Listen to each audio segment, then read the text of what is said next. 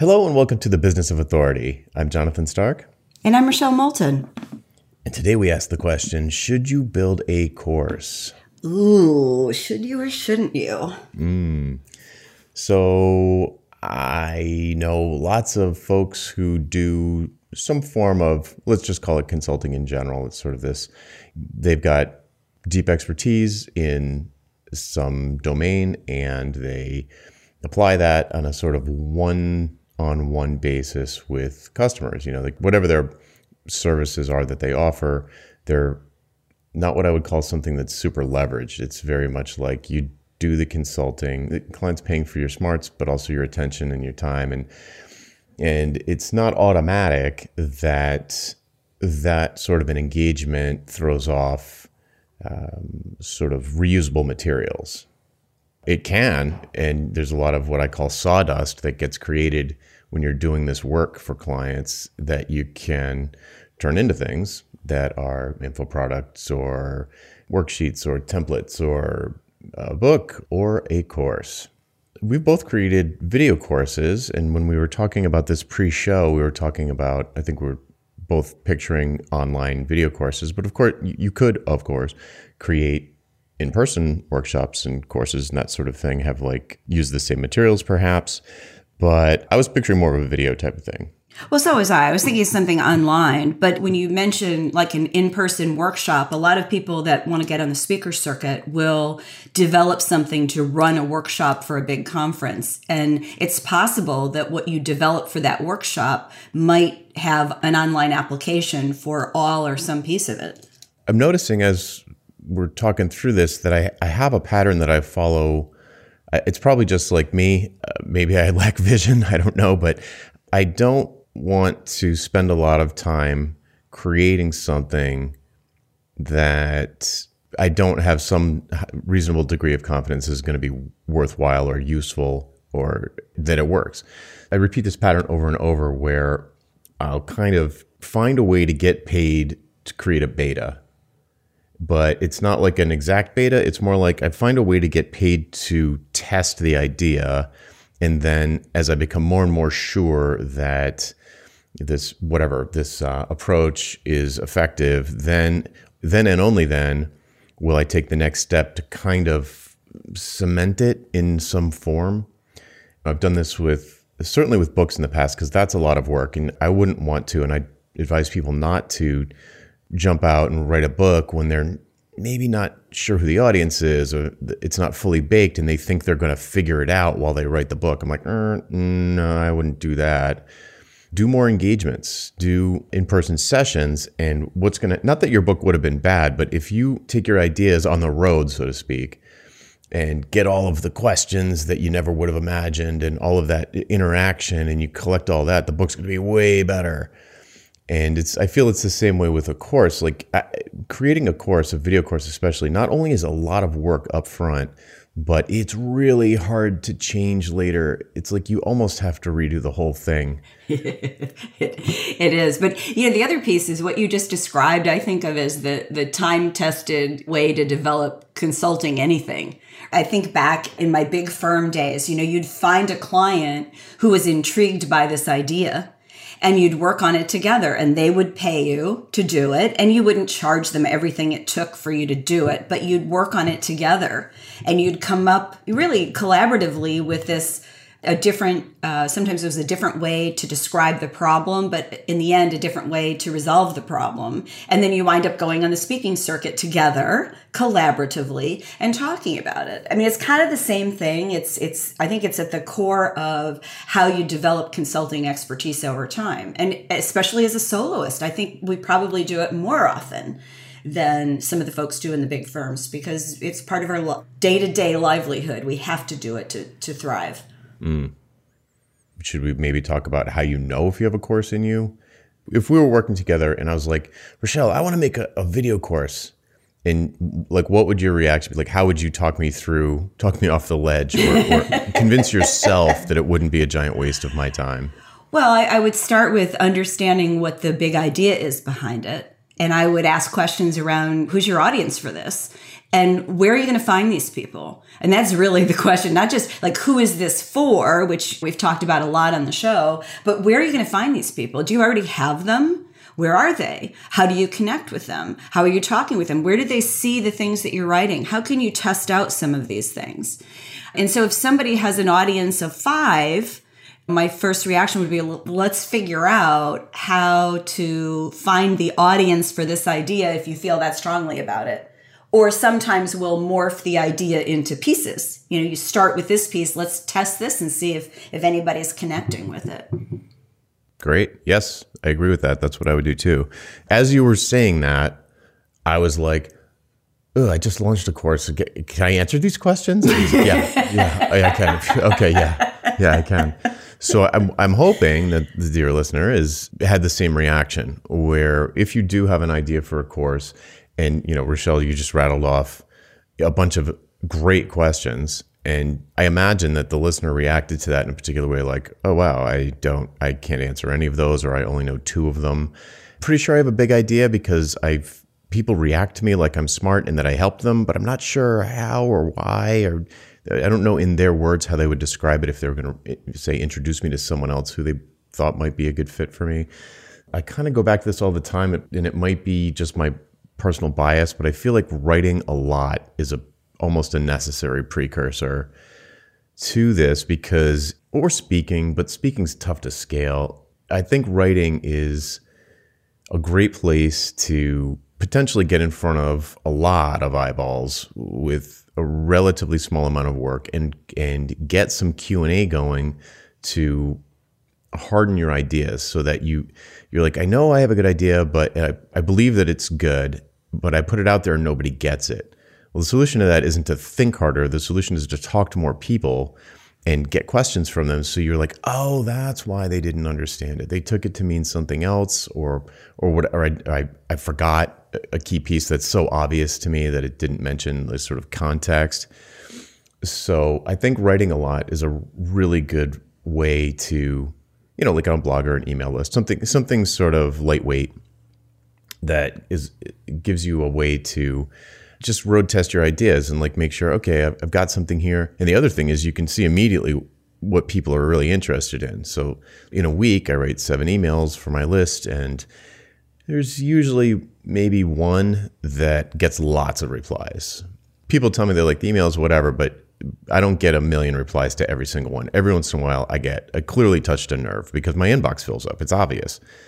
Once you've got a few of those, which does imply, like you said, do you have an audience? It needs to be more than five people. If I was coaching a student, I would say, yeah, you're you're probably ready. This this feels this feels solid. I can see that you're getting traction with these ideas. What would you do next? Before we do that, I just wanted a quick little sidebar, which is sometimes people will say, well, gee, you know, I only have 50 people that want to hear from me. But you can also glom on to somebody else's platform. You can write things that you publish outside of your blog. You could write a piece for something that has a much wider distribution than you would have on your own.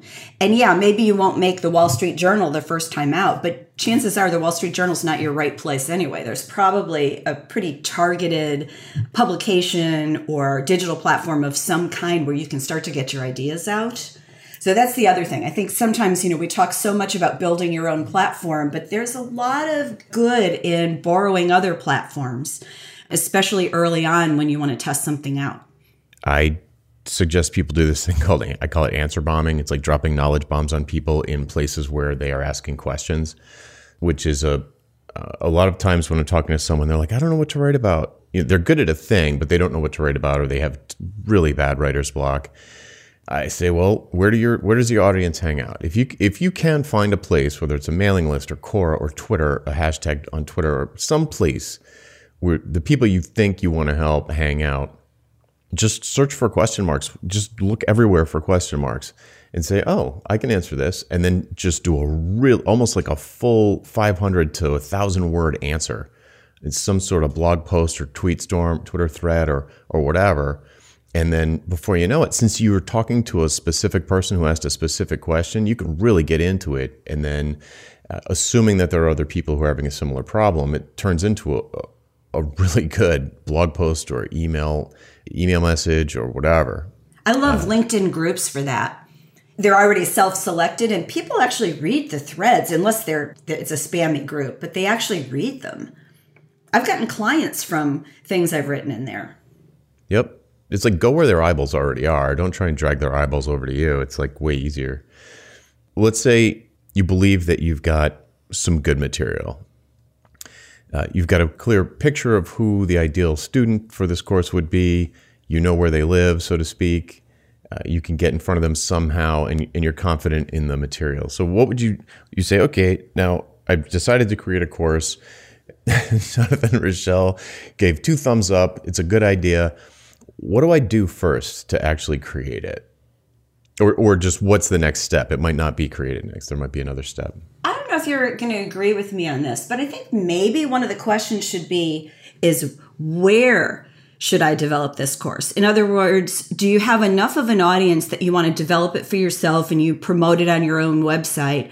Or is there a reason to go on a bigger platform like a Skillshare or Udemy? I, I think you want to look at both options. And I, I don't think there's, you know, a one size fits all. But if, if you've built a certain reputation for something, but maybe you don't have a huge audience. When I say audience, like a digital audience, yeah, it might be worth your while to to go on another site and, and follow their instructions and, and develop there. But I think you want to make that decision first on where this thing is going to live because that will dictate how you put the course together. You were afraid we weren't going to agree, but that's exactly what I would say too. In either case, whether you're on Udemy or you self publish, you're going to make money from it the question to me is, well, is this more of a an awareness play, a marketing play, or is it more of a revenue stream play? The relative level of effort of creating it. So if the course is huge, I would probably say, mm, and it was something that somebody wanted to just use as a marketing piece, I was like, uh, isn't there like a piece you could shave off that would be super valuable? Like the 80 20 rule, could you shave off like just down to the really core stuff? and put it online at a really attractive price, maybe even free. I mean, I know uh, there's a, a, guy in the very well known guy in the software world named Wes Bos, who's just an amazing teacher. He makes amazing courses, and everybody heard about him from a free JavaScript course. Well, not everybody, obviously, but but his his main audience came from this free JavaScript course that he did. It seemed like everybody I knew took it, and it was great he was great. It was great. It was hilarious. It was entertaining. It was useful. It was beneficial. So when he came out with a React for Beginners course that he, you know, charged like real money for, you could just see he was selling like two, three, four thousand seats of it in like the first day. But you kind of want to decide that up front. Do you have the runway to put all the time in? to create a free course or a course that's really just to raise awareness or just to help people, you know, like I just want to help people with this course and give it away for free. Have you got the financial situation, financial stability to put in a lot of work and get no immediate return from it in a financial way? There's sort of a few factors that if it were if it were me, I would think about. But certainly I think either approach works as long as you can sustain your business while you're you're putting it together. If you need it to pay off more quickly, then yeah, it's a little different. Well, I think the other thing too is is you kind of want to track out how you see the course going. And I, I keep going back to your 80-20 comment because a lot of people that I've worked with, and this is true of books too. I mean, there's not that much difference in some ways between laying these things out, is that people will say, and I've done this myself, I'm not proud of it, but I've done it, where you say, but I have to have that in it because they're not going to get it if I don't have that in it. And before you know it, what you think should be a two week course or a 30 day course all of a sudden is a 60 day course. And that's a lot harder to sell traditionally than something that's shorter and a, and a, and a bite. So you really want at the very beginning to map out what should be in it because there will be course creep, quote unquote, right? It's going to happen no matter what. Yes. So when I just created uh, the pricing seminar, you know, I had a list and I said, "Hey, everybody, I'm thinking about putting together an online seminar. It's like a course, but with like a cohort. So like, it's not just this video thing that you sit in your basement and you watch it by yourself. It starts on a day. All of these people are there. Everybody starts on day one together as a group. It is all videos though." and uh, with this sort of interactive community alongside of it. But I had to go through the same process of like, okay, I need to make all these videos. I need to plan out these 50 videos. And it was very hard to see past the first 10 or so with any significant clarity. But I knew that it was basically going to be the outline of one of my books was based as it's kind of like a seminar around one of my books. So I knew the outline. Like first you're going to do this, then you're going to do that, then we need to do that, and then we need to do this, and then next step, next step, next step, next step. So I made this a sort of a brain dump of all the things that needed to be in the course, not in order, but the things that needed to be in it, and it was big. It was it was five categories. I must have had 10 bullet points under each category. And I was like, well, that if I roughly create one video per category, maybe I'll combine some, maybe I'll explode some others, but that would be 50 videos. I said, okay, this feels real. This feels like a good approach. And I said to my list, I was like, would anybody be interested in an online seminar? If so, just click on this link and I'll add you to the like early announcement list. And so I got maybe 100 people or 200 people on that list. And I said to them, Hey, this is what I'm thinking of for the outline. Does anything look weird? What are your reactions? I just totally asked for help. I was thinking about it and I really wanted to cut one of the one of the sections. So I put the thing out there. I got a response. A lot of people were like, wow, that's overwhelmingly long. it feels like a lot because each video is only like five minutes long. So it looks like a lot, but it's really not hours wise, it's not that long. And so I sent that out and then I was rethinking it and I was like, I should really cut out one of those entire blocks. So it's just four areas. To your point of like, I was like, uh, I want to make this a little leaner. I don't, I feel like I'm trying to teach them everything I know instead of just what they need to know and everybody was like, "No, leave that in. We definitely that's like the one we want." I was like, "Okay, all right." But the point is, like, two points really. I didn't just sit around and think harder. I just asked a bunch of people who already expressed interest in the thing, so they're sort of bought into the idea at least. I don't want to make it sound transactional, but they're like paying attention to me, paying. They're paying me with their attention to make this better because they're interested in it. So it's like I'm like, okay, I care about these people's opinions because they're basically they have paid already in a way. I trusted them. So the long and short of it is it's really hard to know what to leave in and what to take out. It's really hard. And if you can't tell and it's sprawling, then try and get some feedback and this goes back to the audience thing. If you can't find anybody who's even interested enough to pay attention to you, it's going to be impossible to sell it. Yes, that's the sign right there. Then it's like, okay, stop. And either the idea isn't quite right, the angle of it isn't quite right, or your audience isn't quite right. And you've got to fix those things before you waste the time trying to go ahead with the course. Yeah, spend 200 hours recording videos. It's kind of like that subject matter expert blindness that we all get sometimes. It's like, well, yeah, but I'm such a geek about my area. Nobody else understands it like I do, so I have to design it this way. And the minute you go down that, you know, you've got those blinders on, that's that's when you're going to fail. Mm. The antidote to that for me is to when I'm coaching somebody on this and I try to do it for myself is to be like just focus on the student so hard. Like not just the student, the student's outcome. What is the least amount I can teach these people to get them to this milestone? Not the other way around. Like, and I don't think people go into it being like, oh, I'm so smart. I'm going to show off my knowledge. But that's what it can turn into because you don't know where to draw the boundary lines because you know a lot. You know a lot. You've got this curse of knowledge. I've done it myself where because I've done a lot of speaking engagements and I'll I'll sort of say, you know, something that to me is just so obvious and I can just see the whole crowd go, "Huh?" And I'll I'll be like, "Oh," and it's so easy to to to detect in a live setting. You're like, "Oh, sorry, I I didn't mean to say some three-letter acronym that nobody understood and just lose the whole audience, right?" So sorry, sorry. That was, you know, that stands for this. And here's why it matters to you guys, not to me. Here's why you guys should care about it. Here's where you should put it in your in your head. Like here's the hook to hang it on in your head. It's like this, but that. I don't think people listening to this care about showing off, but there can be a tendency to just think about the knowledge that you possess and want and just want to communicate it all when in fact you probably don't need to communicate a quarter of what you know to actually get the result that you hope for for your students. So just keep focusing on where you want to get them by the end of the course, the change that will that you're trying to manifest, and that will help you edit the material in addition to having some conversations along the way, you know, having road test material, so on and so forth. Well, the thing that also strikes me is, is I've said this before about creating a shared language. So, if in your consulting you've developed a certain words mean certain things, and, and it might only be five words, 10 words, 20 words, it's not 100 words. And so, as you start to use those words and put them into your courses, that allows you to communicate with one word something that might wind up being a complicated concept, but that you've simplified. I love that shared language in courses because it helps you to not go into to go down the rabbit hole of everything that you know about a particular thing and just communicate the feeling of that thing. Yep.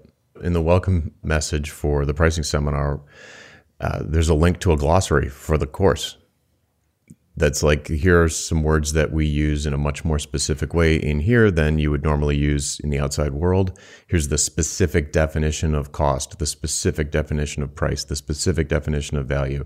Here's what I mean when I say the why conversation. Here's what I mean when I say product ladder.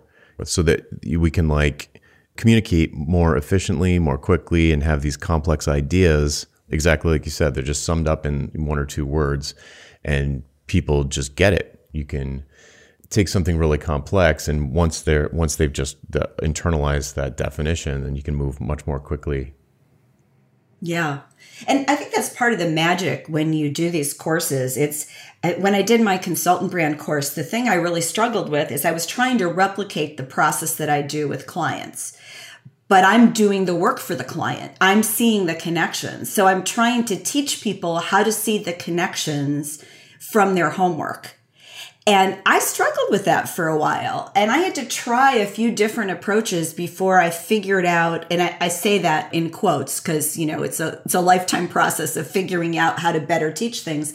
It took a while before I could figure out how to show a process to get there that wasn't in my head.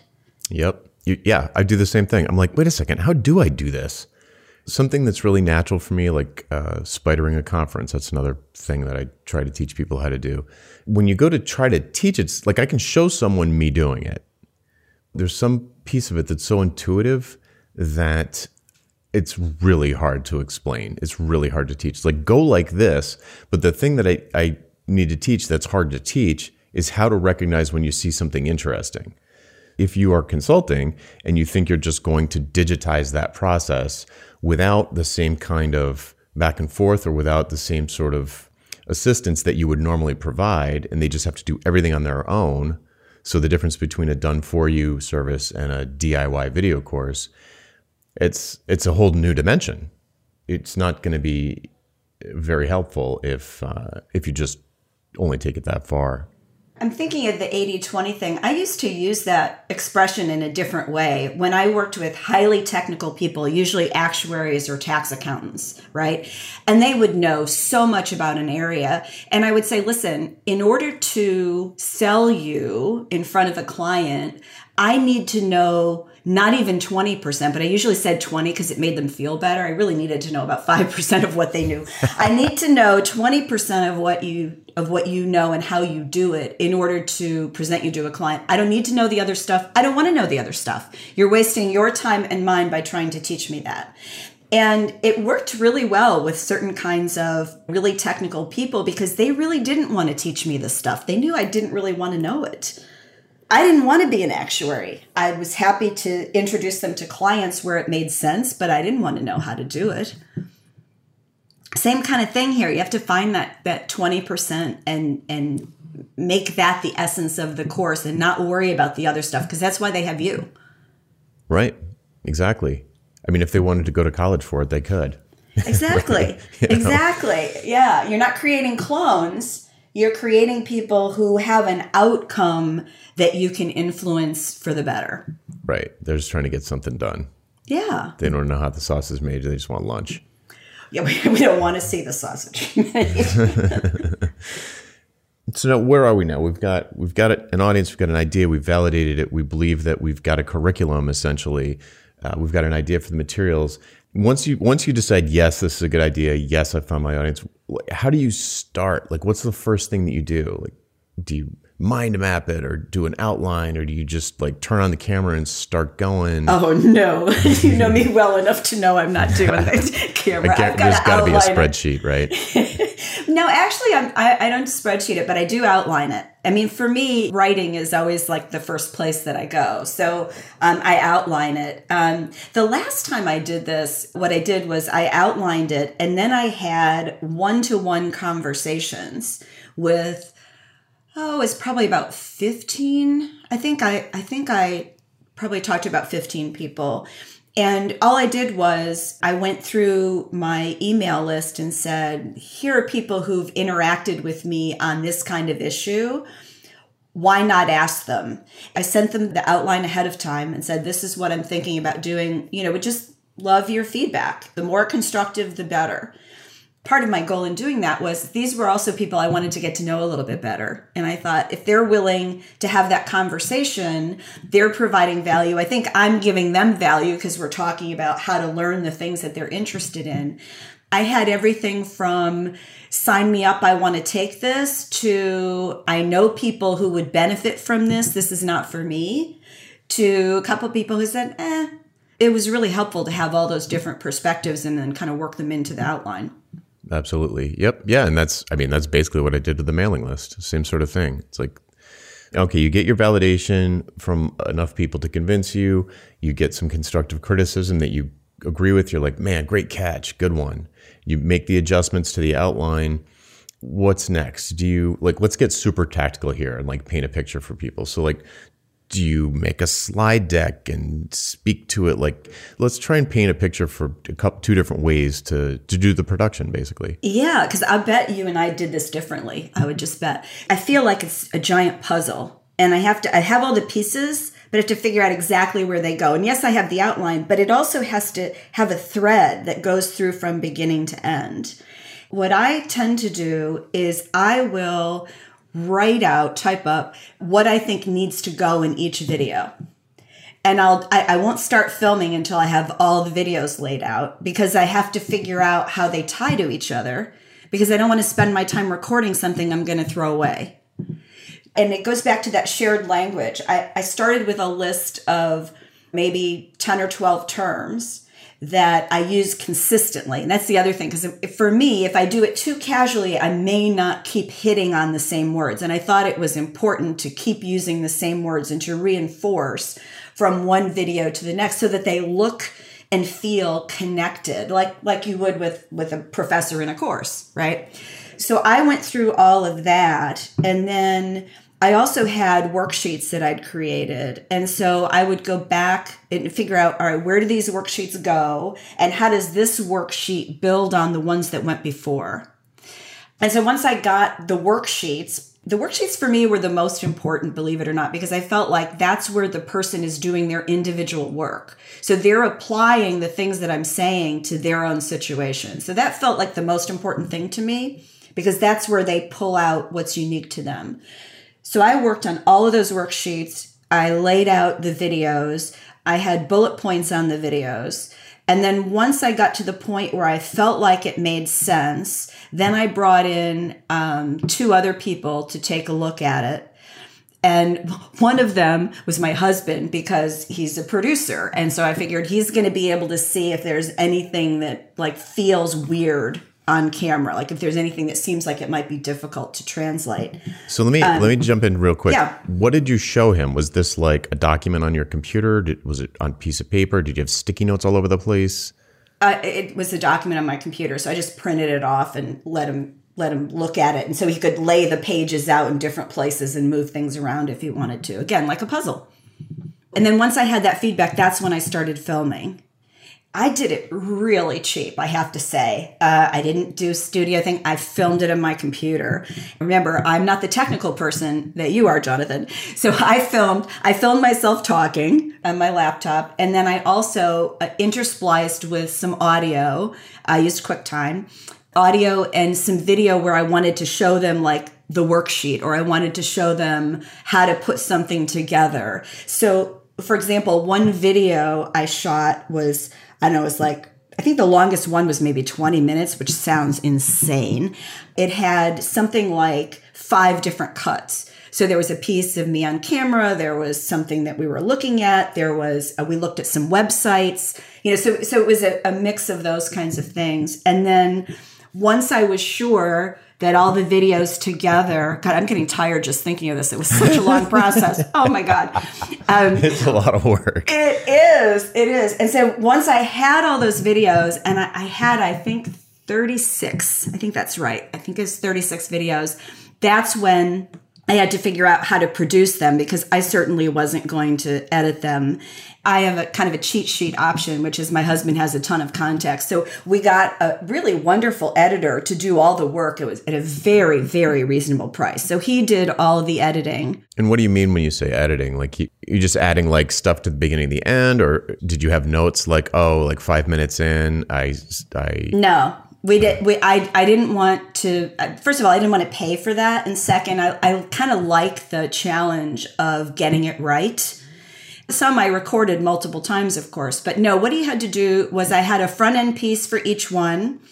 Like in that one where i had like five different cuts i would say this file is number one and then put this card between them. This file is number two. So I gave him, you know, pretty detailed instructions about what I wanted. Unfortunately, he did have some problems with the video because I didn't use a high high def webcam. So we had a couple problems with that that he was able to solve. And then what he gave me back were completed videos, which I could then put on the platform I'm using now is Thinkific. But so I could put those videos along with the worksheets. And then i also put uh, transcripts because i know when i've taken courses that have longer videos i, I don't always want to spend 20 minutes watching something when i there's a point that I, I remember hearing and that i just want to get to. So i give transcripts of every video. Um, so there were pdf files underneath each video that had you know a transcript and then there were individual worksheets that related to that particular episode. Yeah. Yeah we definitely did different. We definitely did it differently.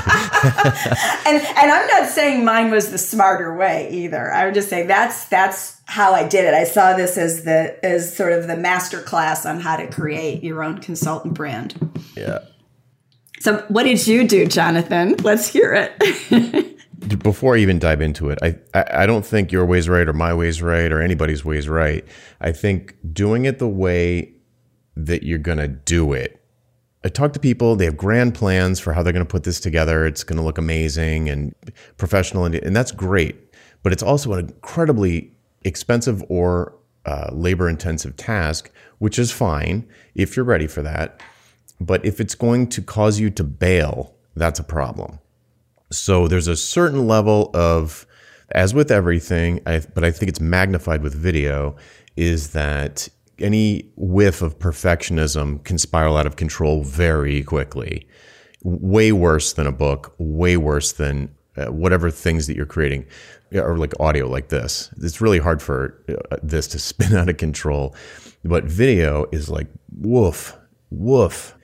So here, here's what I did. Uh, there's some similarities, but it's very different. And, and the reason I, I predicated with that comment is that I optimized for ease of recording because I knew I was going to have to record a lot of video, and I knew that I didn't like doing it. I had tried video in the past, and I really hated it compared to audio. It was it was really hard to, to edit. You can edit audio like crazy, and the edits are not obvious. It is really hard to edit video. If you don't want these quick cuts like you see on YouTube, just like slam cuts, like bang, bang, bang. If you don't want that, and I didn't because that's the wrong vibe, it's just time consuming to get so i can it makes perfect sense to get someone to edit it for you but i knew i wasn't going to do that because i needed to release the way i had it set up i was going to be releasing them basically in real time. Like the day i recorded it i would release it.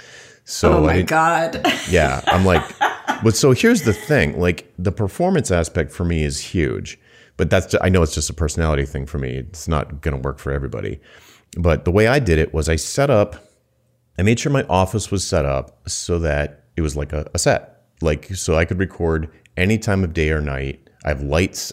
I didn't go nuts with it, but I just had some lights that that uh, if it wasn't nice out or if it was dark out, that I could still record and it would look like natural light coming in through the windows. I, I moved my desk so it was, you know, so I just set up the, the room so it was, I could just turn on the camera and record and I didn't have to worry about it.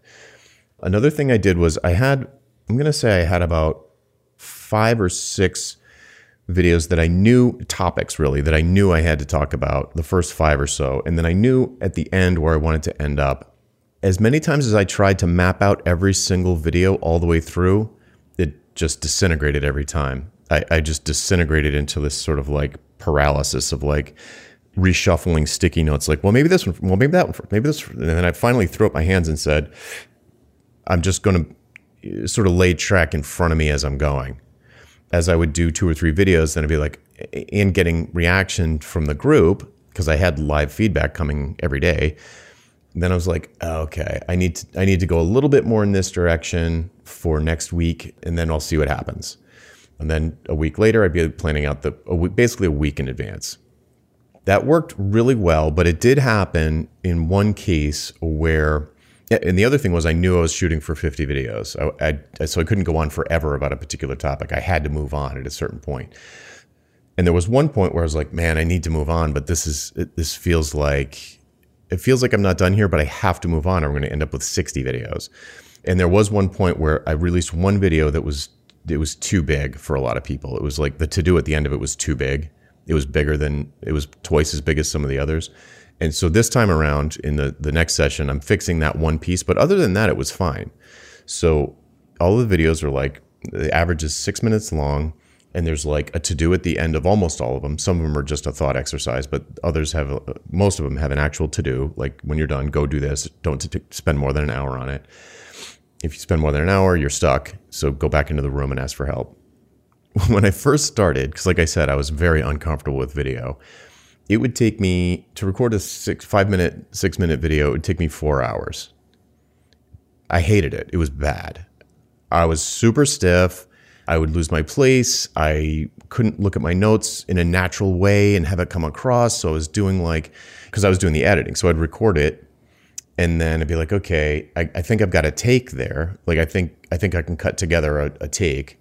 And then I'd go in and I'd be editing video and like cutting back and forth between my slide deck and oh man it was torture and then exporting it would take like a half an hour and then I have to up. It was like the the, the production piece was torture. You, you but, need to outsource that next time, Jonathan. Trust well, me. here's what I did. Here's what I did. I I realized pretty quickly that it's way way faster for me to just do another take than it is to edit a bad take. So by the end of it, I could record a five minute video in five minutes. It took longer to export it than it take to record it because I would be like, all right, because I, I understood like how you have to prepare and that and that if you flub something in the middle, don't keep going. Here's another little trick that worked for me. Like it just was night and day after I started doing this. I have a, a an outline. It's it's called my new lesson run book, and I've got probably 30 bullet points in it. So I didn't have to think. Again, I've got my room set up so I don't have to think. I've got my list of stuff to do so I don't have to think. And I've got an outline for the next few videos so I don't have to think about anything when I'm in performance mode. And you just come in and execute. So I'd open up the list and the routine was shut off Dropbox, do the, you know, blah blah blah. Make sure the lights are, make sure the door's locked, so like the maintenance guy doesn't walk in to replace my water.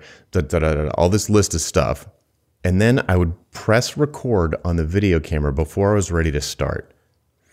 And then I'd keep sort of running, I'd look at my notes. And then at some point, I'd be like, oh, I know how to start. That was always like the trickiest part. Is like, what am I going to say first? Because you kind of have to know what the end is going to be to know what to say first. Like today, we're going to get to this point. And then I could just look up and start talking. I knew the camera, the camera had been rolling for five minutes. For some reason, if I pressed record when I was ready to record, it screwed me up every time. it was like, it was like, uh, deer in the headlights. What am I going to say? So Extra I just leave pressure. the yeah, I just leave the camera rolling, and when I'm ready, I just go for it. And if I screw up, I would I would look down so that later I could see in the video. Like every time I looked down, it meant throw away everything before that. If I could see the top of my head, cut it. So at the end, all I would have to do is cut off the beginning screw ups and trim off a teeny bit of the end, and that was it. And then it was like a consistent video. I didn't have to type anything up. And it ended up going really smoothly by the end. But it took me at least 20 videos before I got to that point. But now I'm not scared of it anymore. I don't hate it anymore. I started a YouTube channel. I, I was like, oh, this is fun now. It is fun. I just think if you imagine who's on the other end, it's fun. Otherwise, it feels like it feels a little narcissistic. You know, it's like, oh, hello, here I am. Listen right. to me, yes, right? Yes. But yeah. it, when you start imagining who's on the other end, I think I think it really helps. Mm-hmm. So, one of the things I liked about the approach that you described, though, I kept picturing it as a river. You have this this feedback coming in from people every day, and they're telling you what they get and what they don't get. And if you can allow yourself, which you did, I mean to the listener, if you can allow yourself to listen to it and react to it proactively, I, I, mean, I love the idea of creating the videos as you get that feedback. I mean, you need a few in the bag to start with. You, I mean, you are the teacher. You've got to have a direction, but then you can adjust. And I, would rather see that than somebody recording 50 videos and then going, oops, everything after number six I have to throw away and start over. Oh, you have no idea. I, I have so many students that have video courses about tech stuff I have this one student who recorded just scores, scores of videos.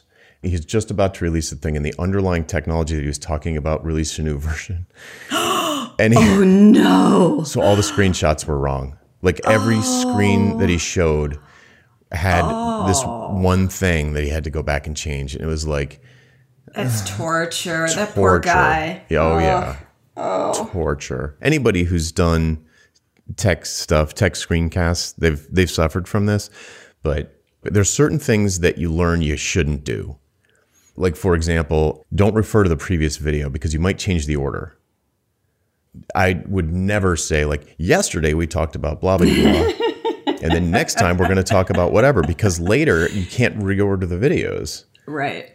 Uh, right. And I, I, made a bunch of I made a bunch of those mistakes in the first few videos of the pricing seminar, just casually mentioning something like um, like the day of the week it was, and like you're like happy friday. Today's lesson is going to be and like but the second time around it's not going to be on friday. So yeah like, oh, man. Yeah. Well you can do that in the if, if you're recording a session where you're answering questions and things you know you could do that. But yeah you want those videos to be evergreen as much as you can and and you need to be able to switch the order and you might use it for something else right? I mean, they might wind up using a third of video seven for something you do on your YouTube channel or for a piece that you do on somebody else's platform. Right.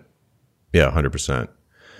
Well, I don't know if we're getting too much into the production thing. It's probably that's probably enough. We've just but, turned everybody off from doing this who's listening. I hope there's still some people with us. I, I, do think I do think our two approaches represent the bulk of how people do it because I I know a lot of people who do video courses and it's and all of them do one or the other or they regret the thing that they did do and wish they'd done one or the other. So it's for me I think the two main main approaches are live takes, just live take. And you know, just do it five times until you nail it because the editing is going to be a nightmare or do what you did, where it's very planned out in advance and you have someone editing it for you. And certainly there's some mix and match that could happen in there, but um, what I'm saying is editing is a lot of work. So either hire someone to do it or don't require a lot of editing. Well, yeah. And I think the other thing is that if you're at all a person who gets into detail, you may decide you really love doing the editing. And that may not be the best, the highest best use of your time. If you really want to create a course, maybe you don't want to spend the time editing it, but delivering the content. Yeah. I, and I've talked people down from that ledge multiple times, people who are like, creating very high end professional videos, really nice, like stuff they're paying, getting paid a lot of money for, but we're spending days per week editing a five minute video but the the end product was just gorgeous but they just didn't believe that there's somebody out there who could do as good a job who would care as much and turns out there are plenty of people who can do as good a job and, and care as much and these folks who i've sort of like just try it just try it just try it you know the thought is like well it'll take me longer to tell them how i want it than to just do it myself. No it's that's the illusion. I've done it myself. You know with this podcast we don't edit this podcast. It's like letting somebody watch your baby. It's like, oh, please don't mess it up. And but they don't. They're professionals. I say not for me. I'm happy to hand it off. I do not lose any sleep over it. Right. Well, we're talking to the people who want to control every aspect, and it's just not a it's just not a good use of your time. You could be out helping people, and there are tons of people who would absolutely love to do this for you. Tons, and they're qualified.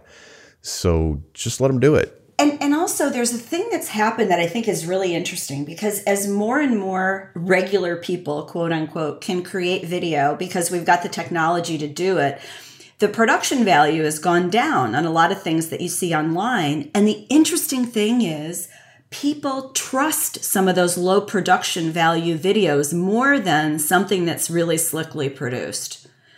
Again, I think it goes strategically, you want to align it with your brand if you're out doing amazingly slick consulting assignments, then probably your video should look amazingly slick. But but most of us know it's about being authentic and aligning the way you present and the material you present and how you present it with your brand, with what you're known for. And then it all feels aligned and real and trustworthy. Yep. I've actually asked people about this and I've gotten some answers back that I feel true to me, which are, I mean, they're obviously they're true from the person's opinion, but in general, I think that that sort of casual, you know, YouTube handheld selfie video works great in lots of places like YouTube. And, and exactly like you said, it's very authentic. You feel more connected with the person. You feel like when it's over, you felt like you hung out with them or that they were talking to you. But I have gotten pushback from people who expect at least a little bit more professional, a little bit higher quality inside of a course they're paying for. They do, in general, people would be a little disappointed if it was just you talking to your hand, you know, walking around the park in a class they're paying hundreds of dollars for. I think one last point that's come up about this very recently is that even with well with video, it's more important to get the audio quality good than it is to get the video quality good. Uh, for a couple of reasons. One is that if my students are any indication, most of them don't even watch the video, they listen to it. I have people who are sharing scripts in the Slack room for how to download all my videos and automatically rip them to audio and, and send them to their podcast player. That are like, I'm like, wow, I, I went to all that trouble and you're just like, you're just listening to the audio. And combed it and everything. Exactly. And you're listening to it double speed, not even watching it. Great. but everybody's different. Um, a lot of people have asked for transcripts, like you pointed out. Uh, a lot of people asked for a video player that they could double speed, which is like a knife in my heart. But okay, that's fine. If if you can listen that fast to something, great. Don't ask me questions later about stuff you missed, or I will maybe go back and listen to it at normal speed. But people want people definitely have um, different learning modes and if you're putting together a course and your your desired outcome is to get them to a particular milestone, giving them the option to watch or listen at their own speed and including a transcript, those are all I think that's all really good a really good use of time to put that together. I think it'll be more effective for more people if you do all all of those things. I didn't do transcripts for TPS, but enough people have asked that I'm probably going to do that it's sort of a pain, but as a student, I've always appreciated transcripts. There's just something. Well, there's a course I took, and it was expensive. I mean, it, was I think it was three thousand dollars or twenty eight hundred dollars, something like that. And the guy teaching it, I, I, it sort of annoyed me. He always showed up in a messy, wrinkled T-shirt and a pair of jeans at a whiteboard part of his brand was, you know, I live in the mountains and I can do whatever I want. I found it really offensive after a while. I was like, I really don't want to listen to him. He had valuable information. I paid for the course for a reason and, and it wasn't it wasn't something I didn't expect given the way he appeared. But I found myself uh, reading the transcripts and I could skip over the stuff that, you know, seemed kind of silly and really focus on the nuggets that I wanted and not have his voice in my head. Mm. Yeah, so, the other thing about the transcript is like after 50 videos, people are like, wait a minute, which video had this in it? Because they want to go back and they can't find it. And I'm like, oh man. Yeah. Yeah, that's a good reason. Yeah. Well, and I've had people tell me. Uh, I met somebody new who who binge listened to this podcast, and she said she played it at double and triple speed. Yeah. I thought, well, that's you know that's one way to to get your time, you know, make your time efficient. But it it helped her. It, she said, you know, I'm in a hurry. I want to hear it. I want to get to the stuff I want. I thought, good for you. You know, use it the way you want to use it. I hear that a lot. It kills me but as someone who painstakingly has in the past edited audio for like timing and spacing and all that stuff, and then people just run roughshod over it, you know, it's like you ever see that that clip of David Lynch ranting about people watching his videos on a fo- his movies on a phone. No. He, oh, he just goes, it's great. And that's how I feel. It's how I feel. But even though I laughed at that video, because it's funny, he's just so like, get off my lawn. I feel the exact same way when I find out people are doing stuff like that. And I'm like, uh, you just got to accommodate them because it's because people are just so different. They've got a different situation, and if they need to listen to stuff at three x, then great. I really don't. I I shouldn't care. I I can't quite say that I don't care, but but people do it, and if it helps them, then I, I'm all for it. I don't know that I care because I do that. I, I learn the way that works best for me from other people. So I kind of figure they should do the same with me. I mean, I have people on my mailing list who read every other post uh, so if they don't want to read the other one, I don't care. They're reading the ones that matter to them. You know, that's what matters. And if they don't read one in a year, they need to be off the list because something's gone awry. But it's, I think, especially because we're talking about authorities, right? It's that we want our audiences to take the information in the way that works for them best. Now, that doesn't mean they have to be your client. It doesn't mean they have to buy your stuff. Uh, they might not be the right client or buyer for you if your formats aren't working for them. But generally speaking, use it the way that it works for you. And this from a control freak. yeah. What would be the last thing? Because this is turning into a pretty long episode. It what, is. What can we wrap on in terms of, I guess, launch is really the last thing. I mean, you basically just have to host the video somewhere. You know, if you're non technical or whatever, there are plenty of platforms where you can do it they all different rules like Udemy and Teachable and um, uh, what was one you mentioned? Yeah. Thinkific. It's a lot like Teachable. So there are platforms that make it really easy, but there are other ones that you could really, really roll your own. I mean, I just hosted mine on on AWS. that keeps coming up today. I think that that decision goes back to some really pragmatic stuff about like how capable are you of doing it yourself versus using a platform and what's your goal? Are you do you not want to set up your own payment situation? Do you not want to set up your own hosting situation? Do you want to just make it super easy for you to publish it? And it's mostly for marketing anyway, and maybe you'll make some money off it. That would be nice too. Then maybe Udemy or one of these others is is just fine. But certainly, there's no reason why you I think have to do that. I don't. I don't think. Um, I mean, I self-hosted uh, the pricing seminar, and it was it's been fine. But I'm technical, so I knew how to do it. I don't think there's a right way. Well, yeah, but I also just want to put a caution for non-technical people. Uh, things like Thinkific, I'm sorry, Thinkific, but it is not intuitive if you're not technical. So I have had to hire people to help me create custom code to get what I wanted on there. Look at all the options and really dig in. Jonathan, I was thinking we did a, a launch episode on the business of authority. We should put a link to that underneath this show. So if somebody wants to read some more about that, where what we did was we actually walked through Jonathan's uh, most recent launch of the pricing seminar. And I think there's a lot of nuggets in there for launch that might be helpful if somebody's thinking about that. Cool. Yeah, I actually just relaunched it. It was it was the most recent at the time. Yes, and it was your, the very, it was your very first, first. Yeah, your beta. Yeah. Yep. Yep. So relaunching now. Unfortunately, it'll be closed by the time you hear this, dear listener. But um, There'll yeah. be another one. yes, there will be for sure. If we missed something, then you can find us very easily on Twitter and ask any follow up questions. That would be great. Yeah, if you go to the uh, website for the show, thebusinessofauthority.com, there is a link to both of us at the bottom of the page, both of our Twitter accounts. We'd love to answer questions. Absolutely. Give us some ideas for some more episodes. That too. All right. Well, that's it for this week. I'm Jonathan Stark. And I'm Rochelle Moulton and we hope you join us again next time for the Business of Authority.